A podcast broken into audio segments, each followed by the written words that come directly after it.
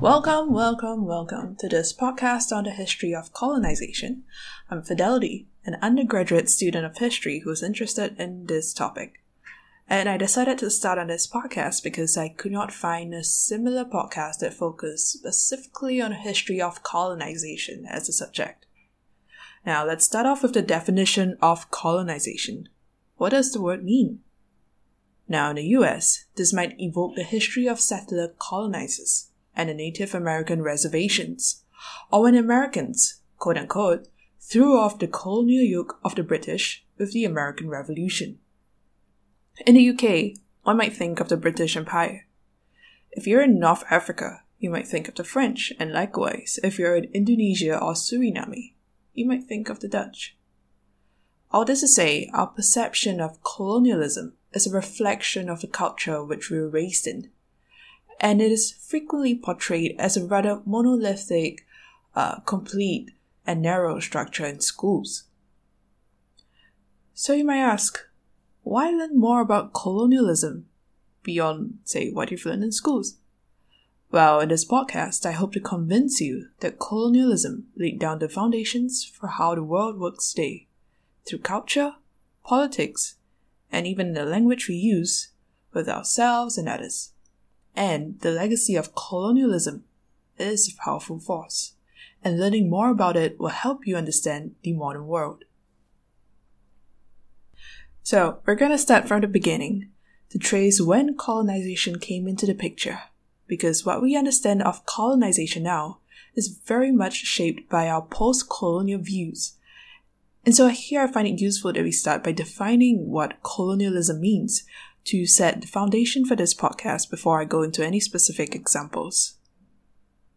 If you look at the rather vague definition in the Oxford English Dictionary, colonialism is the practice by which a powerful country controls another country or other countries. Yet, colonialism nowadays is frequently understood as European imperialism.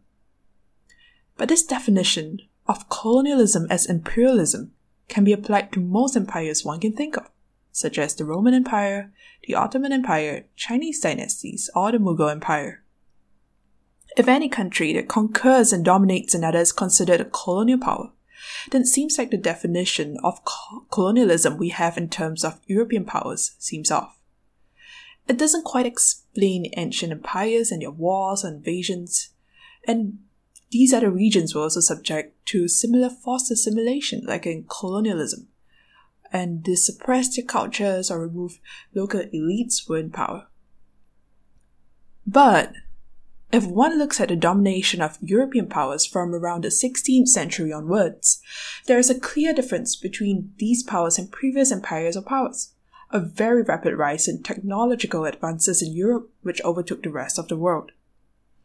Instead of simply conquering countries close by the borders or near the countries itself, these European powers were able to hop onto their sailing ships to further regions, making contact with people who had never encountered Europeans before. And these colonial powers were able to either subjugate these people through the use of military weapons, which were able to overcome any resistance against their rather unwelcome arrival, or a more peaceful solution, when local rulers yielded to these colonizers in exchange for certain benefits. Also, possibly, most importantly, was the creation of institutions and structures and new classifications for race, gender, and class, which was not prominent before or as Foucault would call it, knowledge is power. And so, the focus of this podcast is centered on Western colonization and imperialism. Here, I quote from the Stanford Encyclopedia of Philosophy. Colonization is the project of European political domination from the 16th to 20th centuries, which ended with the national liberation movements of the 1960s. But in this podcast, I pushed this time range a bit earlier to include South America, from the late 15th century onwards. And the subsequent period after the 1960s is known as post colonialism. But it is, of course, important to note that there are still settler colonies around, of course. For example, the US, Canada, Australia, or New Zealand, and etc. And even within non-settler colonies, the struggles of the problems brought about by colonialism did not end when colonies gained their sovereignty. So the very term post colonialism can be rather misleading if taken literally, so take it with a grain of salt. And this podcast is, as I mentioned, going to trace the history of European colonization and decolonization in a chronological order, starting with the European expansion into the Americas, the Caribbean, Asia, and then Africa. In the first wave, the Spanish and Portuguese sailed to South America in the late 1400s, and then the British, French, and Dutch started to gain inroads into North America and the Caribbean. In the 17th century, the second wave of colonization occurred, which marked the rise of the British Empire and other European colonial powers, colonizing Asia, with regions such as India, Southeast Asia, etc. And in the last wave of colonization, the scramble of Africa will be highlighted.